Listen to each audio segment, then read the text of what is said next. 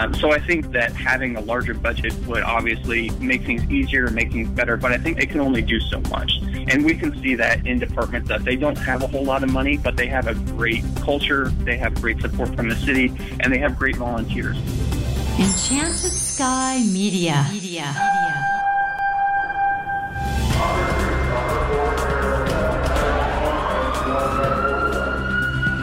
This is Code 3, the Firefighters Podcast. Now, here's your host, Scott Orr. That's right, and I will not let Parkinson stop me. Thank you for joining me again here on Code 3. This is the show for and about firefighters. We're informing and entertaining members of the fire service, just like you, from coast to coast.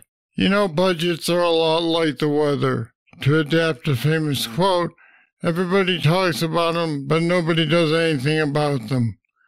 It's generally assumed that more money would lead to a better fire department. But that's just an assumption. My guest to explain this is Brad Davison. He did a study on budgets at combination departments. Until recently, he was an engineer paramedic in Indianola, Iowa. He's now at the Maplewood Fire Department in Minnesota. Brad has a master's degree in public administration with a concentration in emergency management from American Military University. And Brad Davison joins me now. Welcome to Code 3. Hi, Scott. It's uh, it's great to be here. I've been a loyal follower of yours for a long time, so I'm glad that I can be on your show. I am very glad to hear that. So tell me about your study of challenges facing fire departments. I conducted a study on the Midwest combination fire department as part of my thesis um, from the American Military University. And I wanted to find out what the biggest challenges were facing fire departments in the Midwest. Um, being a firefighter and being on the line, I could see what I had imagined to be the biggest challenges, but as I continued my career and sought to be a chief officer, I wanted to see what the chiefs, what they saw, and if there was any kind of difference there. So I conducted a research study that was sent out to over 300 fire departments across the Midwest. And I asked them various different questions, but basically I asked them, what do you think are the biggest challenges in your department and and rank them from one to three of the challenges that you identified. Which do you think are the most influential to your department? And we had a great response back, and overwhelmingly, the chiefs in the Midwest uh, reported that budgets were their biggest challenge. And I imagine that that's probably a national uh, trend as well.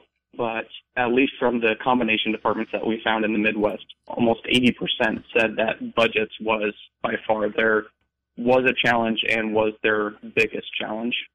Now, did that come as a surprise to you? It does not. It does not. Um, as being a firefighter, I can also see uh, the budget limitations and the thing, everything that comes from that. And looking into it a little bit more, kind of doing some research behind the scenes, I can I can definitely understand why budgets would be such a big a big limiting factor. We can see that pretty much everything is going to come back to the budget. You can only do so much um, as a fire department, even as a volunteer department, where money is not as big of a as big of a hindrance. It still makes a huge impact, and so it, it was not surprising to me to see that, but it was kind of interesting after looking through different research studies to see how much of effect uh, the budget would play out on a fire department. Is there something unique about combination departments that make budgets a bigger problem for them than, say, all paid or volunteer? Yeah, I think uh, a combination department definitely presents its own challenges for sure. Having both career and volunteers, it presents its own its own challenges. Um, as far as budget, um, I think having both career and volunteers, um, having to um, kind of figure out that mix and continuing to not perpetuate a, a difference in the culture between the paid and the volunteers, I think makes a huge difference. So yeah, I would say there's definitely a, a big a, a big difference. Unfortunately, the fire service is lacking quite a bit in the research that has been conducted. Um, so creating, creating and following out this study was was rather challenging in the fact that there wasn't a lot of previous research that could go back and be analyzed. So a lot of the research that I would have to analyze would come from either old studies or studies that were done in other public safety uh, realms. And so a lot of the stuff that that I had to come up with was either theoretized or um, came from um, previous studies that were looking at different challenges, but also kind of address some of the some of the same issues. So moving forward, it would be great to have a continued focus and research uh, into the, the fire service. I'll be back with more right after this. On any given day, you are tasked to be your best and power through the worst of times, all at a moment's notice. We know the sacrifices you make each and every day. Your success relies on superior equipment and the best training available. That's why Federal Resources is here to support you, the everyday hero. We are here so you can excel. Discover your success at federalresources.com.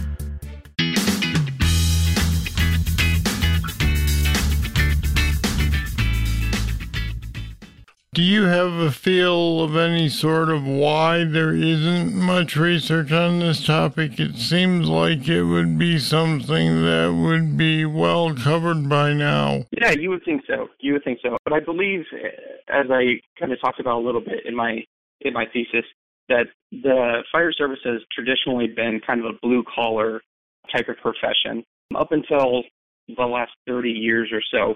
There wasn't a, a lot of kind of academic focus that went into the fire service. And that, that's not to say that there isn't a great deal of intelligence or brilliant people that that are in the fire service.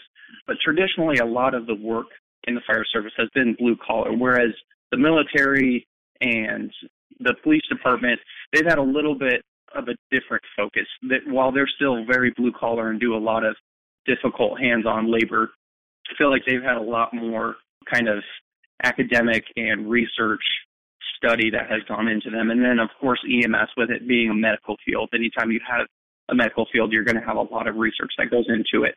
So I think that the fire service is lacking in the research that has been conducted because up until recently, there hasn't been a lot of academic focus on it. Based on what you learned, how would larger budgets make a difference in the performance of these departments? So basically, what I have uh, been able to to find and kind of theorize on my own is that there's a trickle down effect, kind of like in economics, there's a trickle down effect. And anytime um, you have more money, obviously, you would assume that that would improve things. But my theory is that when there is a larger budget, when there is more resources to be um, spread around, that that would trickle down to other problems as well. So uh, the number one issue that she found was budget limitations, and then that was followed up by volunteer firefighter recruitment and retention, and then training requirements, as well as several others. But the largest ones were repeated over and over budget limitations, volunteer firefighter recruitment and retention. And I think that with a larger budget, those issues would be addressed, that there could be some type of a retirement plan that could be implemented to uh, incentivize volunteers. Um, training could it be improved, or research could be done by a department on how to um, limit the restriction that is created by training requirement. So I think that there would be a trickle down effect that would occur with with a budget that was improved. Do you feel that there is an upper limit of what can be accomplished? In other words, if these departments had all the money in the world, would they have a department that was that good, or is there a limit where the money stops and something else becomes a factor? I think at a certain point, at a certain point, I think only money can only do so much. I think at that point you need great leadership, you need a great culture, and you need great support by the by the city or by the district. Um, so I think that having a larger budget would obviously make things easier and make things better. But I think to a certain point, um, it can only do so much. And we can see that in departments that they don't have a whole lot of money, but they have a great culture, they have great support from the city, and they have great volunteers. This study found that volunteerism is declining across the U.S., and, and this is something that we've known about for, for quite a while.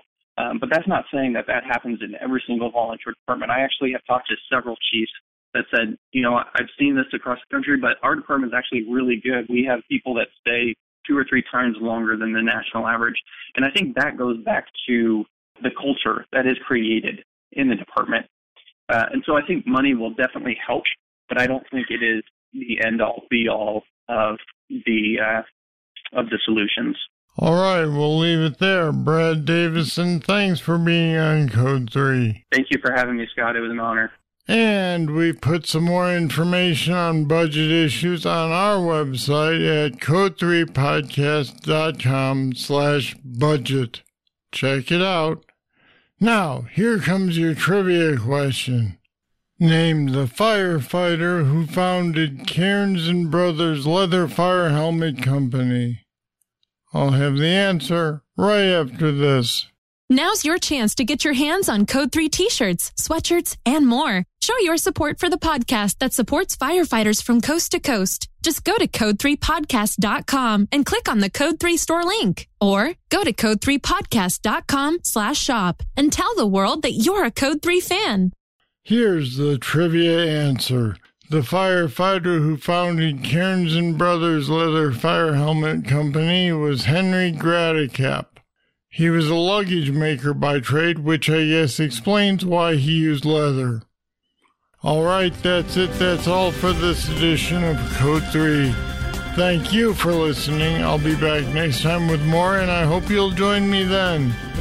I'm Scott Orr, and until then, I'll see you later. Code 3 is a production of Enchanted Sky Media. To get in contact with us, visit code3podcast.com. And if you haven't subscribed yet, you should.